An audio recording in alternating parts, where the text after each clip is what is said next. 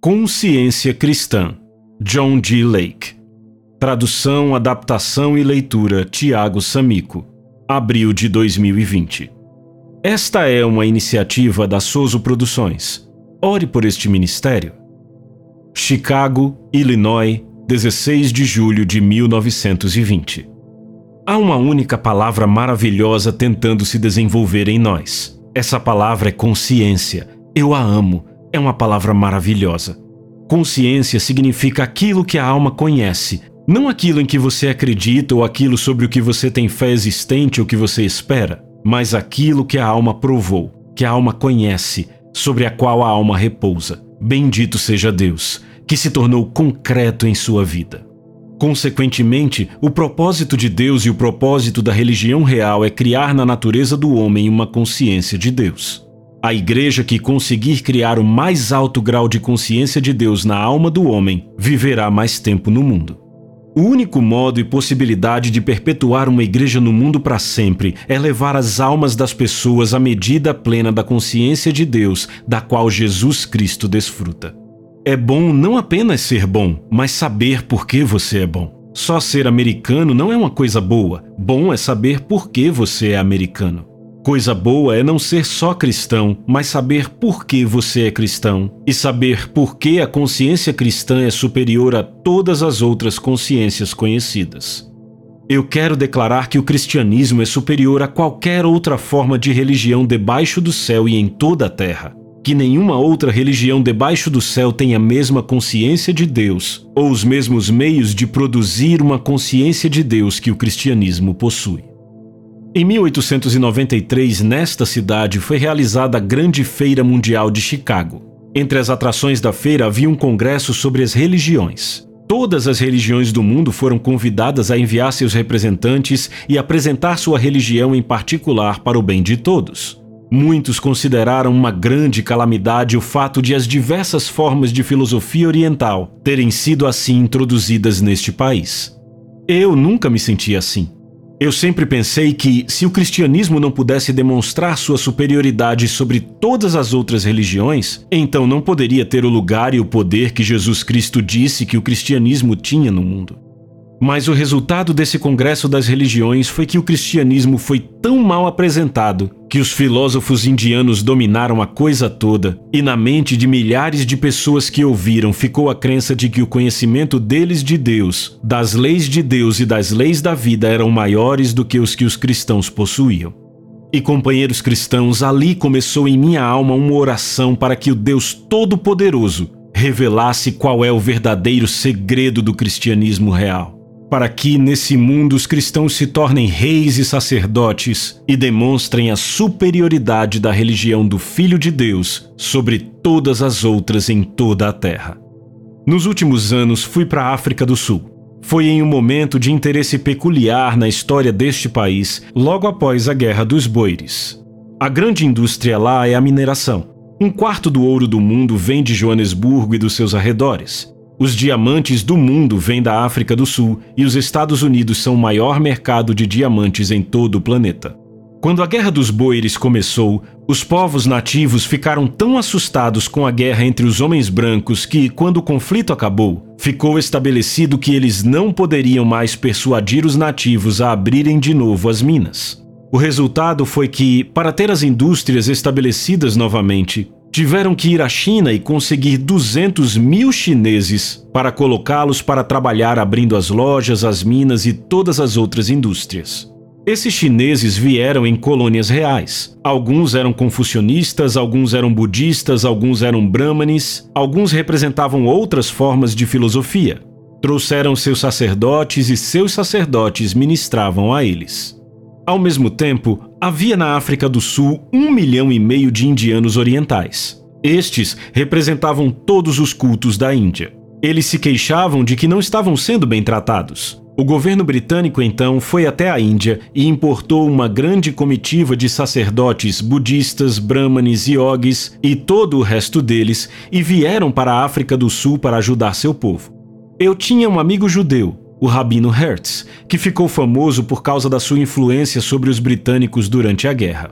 Havia também um padre católico romano, Padre Bryant, um homem maravilhoso. Ouvi o Dr. Hertz fazer uma série de palestras sobre os Salmos de Davi, que considero o melhor daquele personagem que já ouvi.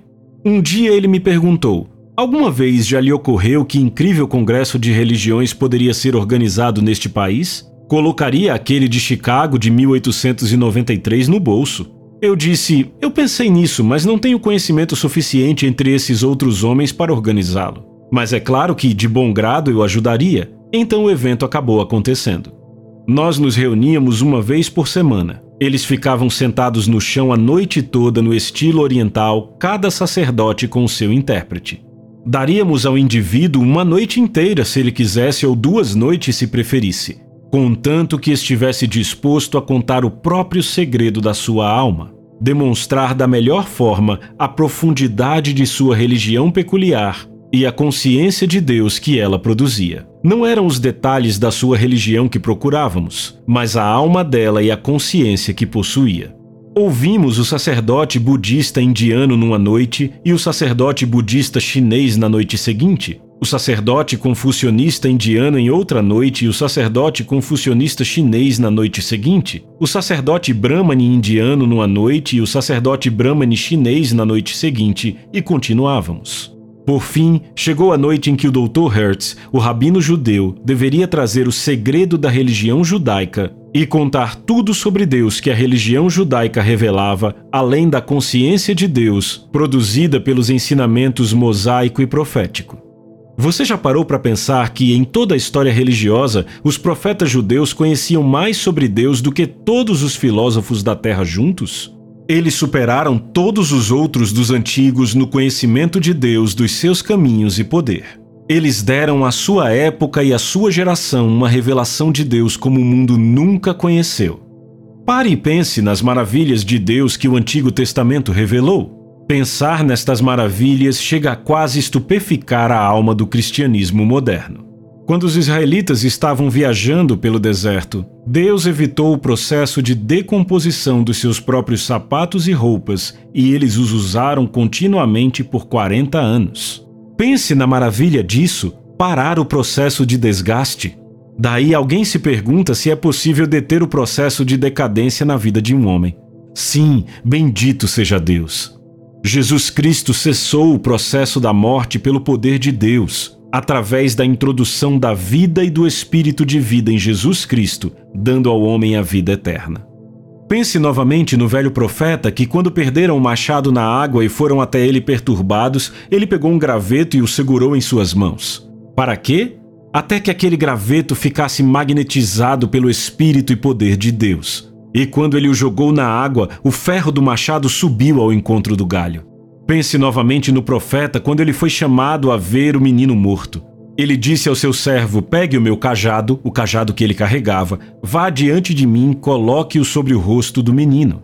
Para quê? Porque ele carregou tanto aquele cajado com as suas mãos ungidas por Deus, que o próprio cajado ficou impregnado com a vida e poder de Deus. Então o servo foi adiante e havia o suficiente de Deus naquele cajado para manter a vida e o espírito ali, até que ele chegasse e chamasse a criança à vida pelo poder de Deus. Mais tarde estavam enterrando um homem e, na pressa, abriram o túmulo de Eliseu, e quando o morto tocou seus velhos ossos cheios de Deus, voltou à vida. Havia o suficiente de Deus nos velhos ossos para trazer o morto de volta à vida. Bendito seja Deus. Você diz, bem, como o cristianismo pode demonstrar algo além disso?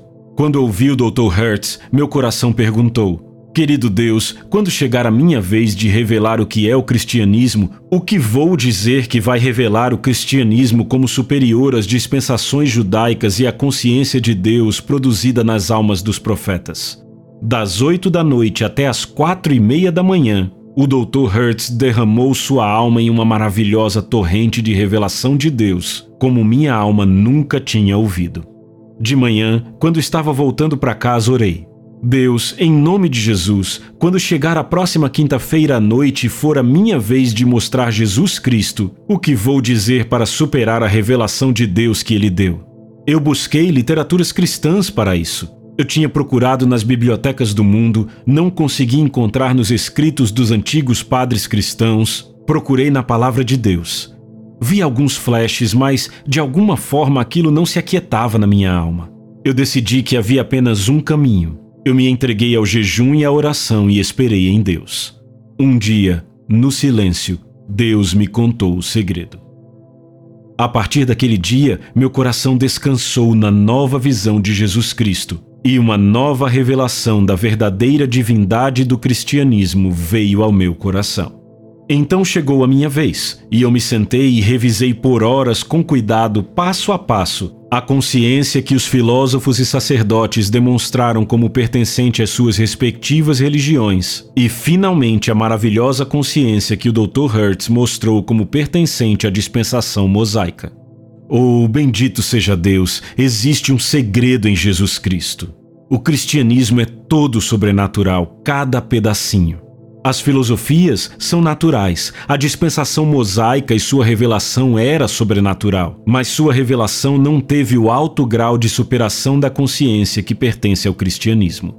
Você pode dar a volta ao mundo e não encontrará um em cem mil que possa dizer qual é o verdadeiro segredo do cristianismo, o que o torna superior a todas as outras religiões. Você diz, é o Espírito Santo? Bem, os profetas tinham o Espírito Santo. Não há registro mais maravilhoso dado do que os registros do Antigo Testamento. Quando Moisés queria mecânicos e operários para o novo tabernáculo, o Senhor chamou um homem pelo nome e disse: Enchi-o com o Espírito de Deus, em habilidade, inteligência e conhecimento em todo artifício, para elaborar desenhos e trabalhar em ouro, em prata, em bronze, para lapidação de pedras de engaste, para entalho de madeira e para todo tipo de trabalho artesanal. Foi assim que aprenderam o ofício. Mais tarde, eles estavam se preparando para a construção do Templo de Salomão. Esse templo é uma das sete maravilhas do mundo. Você já parou para pensar de onde vieram os planos ou como os conseguiram? O velho Davi nos diz que Deus lhe deu os planos do templo por escrito, enquanto o Espírito de Deus estava sobre mim, diz ele, e ele escreveu os detalhes. Ele colocou esses detalhes com tanta precisão que prepararam um templo nas montanhas e quando vieram montá-lo não havia som de martelo. Todas as peças se encaixaram. Movimentos maravilhosos de Deus. Maravilhosa presença de Deus. Isto fala sobre a glória de Deus. Por que será que quando Moisés desceu da montanha seu rosto brilhava e irradiava com a glória de Deus tão intensamente que o povo teve medo dele e ele foi obrigado a usar um véu até que a unção tivesse deixado um pouco sua alma. Mas, amado, o cristianismo é mais que isso. Paulo declara que a glória do rosto de Moisés foi superada. Eu disse há pouco: o cristianismo não é uma religião natural. Não tem nada de natural nisso. É sobrenatural, de cima para baixo, do centro para a circunferência, de dentro para fora. Vem do céu, cada pedacinho disso é o fluxo divino da alma santa do Filho de Deus crucificado, ressuscitado e glorificado. Por que Deus desceu do céu para o coração dos homens, para a natureza dos homens, para os corpos dos homens, para as almas dos homens, para os espíritos dos homens? O propósito de Deus no homem é transformá-lo na natureza de Deus. Jesus disse: Eu disse, vós sois deuses. João 10:34. Os filósofos chegaram ao túmulo e morreram. Eles não tinham mais revelação para dar. Eles deixaram seus inquilinos e eles existem até hoje. Eu estudei as grandes filosofias orientais. Eu as estudei de capa a capa. Eu as li por anos com a mesma diligência com que li minha Bíblia. Eu as li para ver qual era a sua consciência. O segredo da salvação não está nelas. Mas em minha Bíblia é visto que o Filho de Deus salva os homens de seus pecados e os muda pelo seu poder na natureza deles, para que se tornem como ele. E esse é o propósito de Jesus: tomar um homem e fazer dele um Cristo. Pegar um pecador e o lavar, deixando puro, branco e limpo. Depois, então, entrar em sua vida e ungir com seu espírito, falar através dele, viver nele, mudar a substância do seu espírito, mudar a substância do seu corpo, até que seu corpo, seu sangue, seus ossos, sua carne, sua alma e seu espírito sejam o corpo, o sangue, os ossos, a alma e o espírito do Filho de Deus. Leia Efésios 5:30 e 1 Coríntios 6:17. Ou Jesus foi crucificado. Jesus foi crucificado depois que cresceu em sua alma a consciência divina de que ele poderia entrar na sepultura e, pela fé em Deus, aceitar a palavra de Deus e crer que ele o ressuscitaria dos mortos.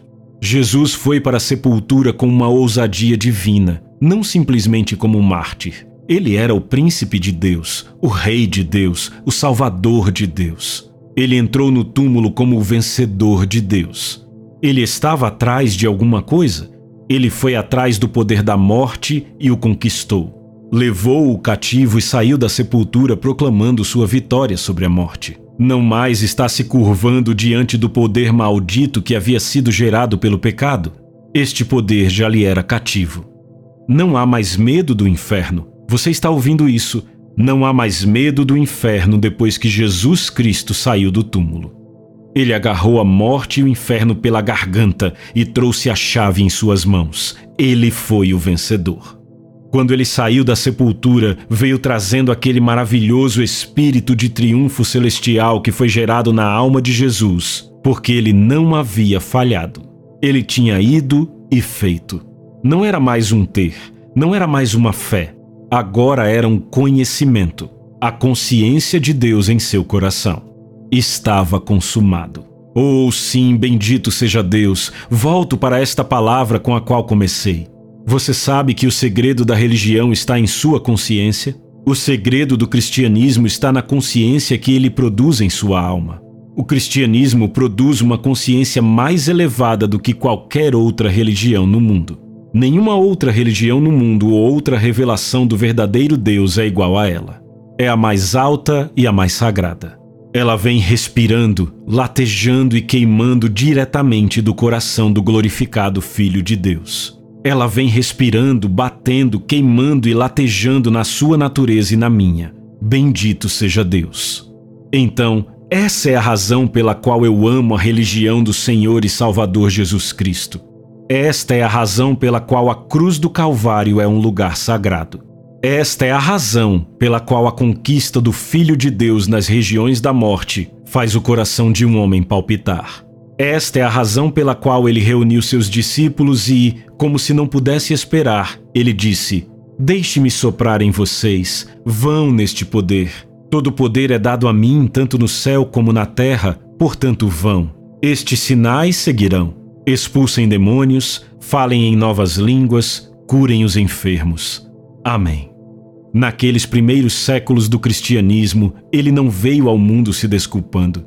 Ele veio para destruir os poderes das trevas e desfazer as obras do diabo, e ele viveu em santo triunfo. Consciência de cura. Eu estou indo para a história do Antigo Testamento.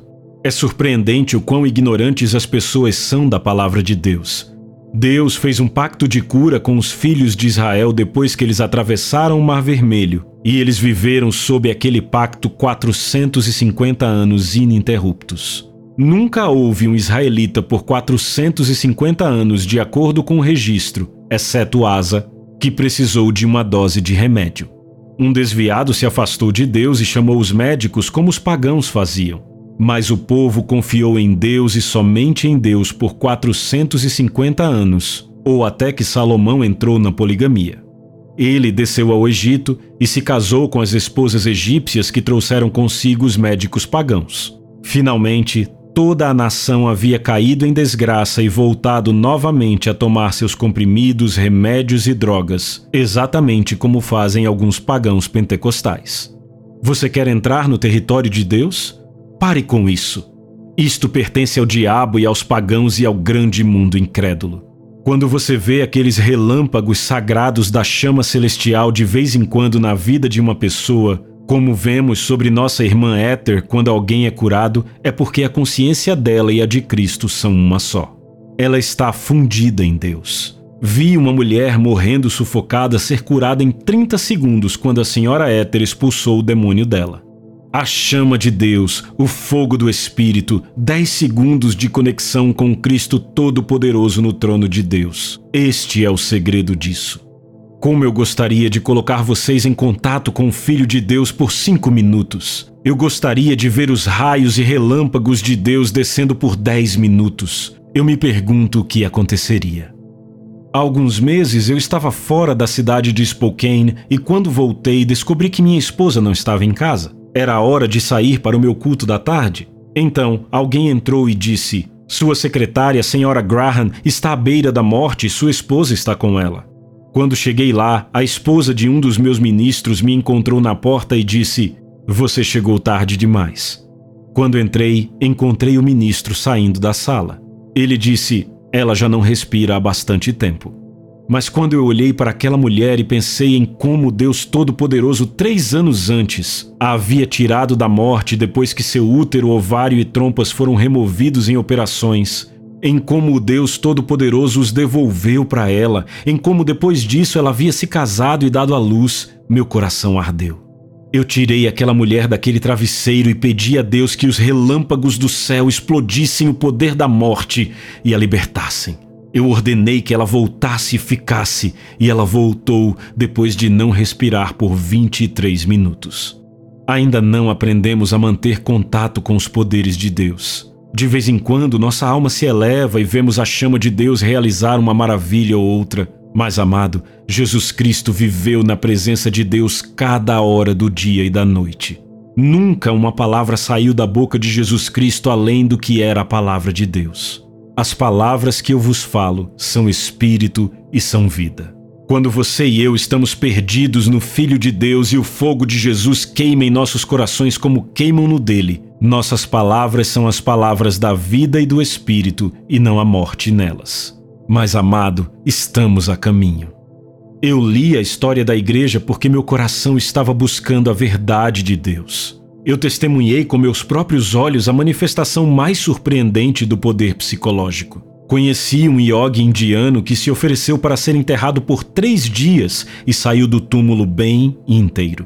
Já vi deixarem um homem em estado cataléptico colocarem uma pedra de 15 centímetros quadrados sobre o seu corpo, colocarem os pés sobre uma cadeira, a cabeça em outra e baterem na pedra com uma marreta de 12 quilos sete vezes, até que ela quebrasse em dois pedaços.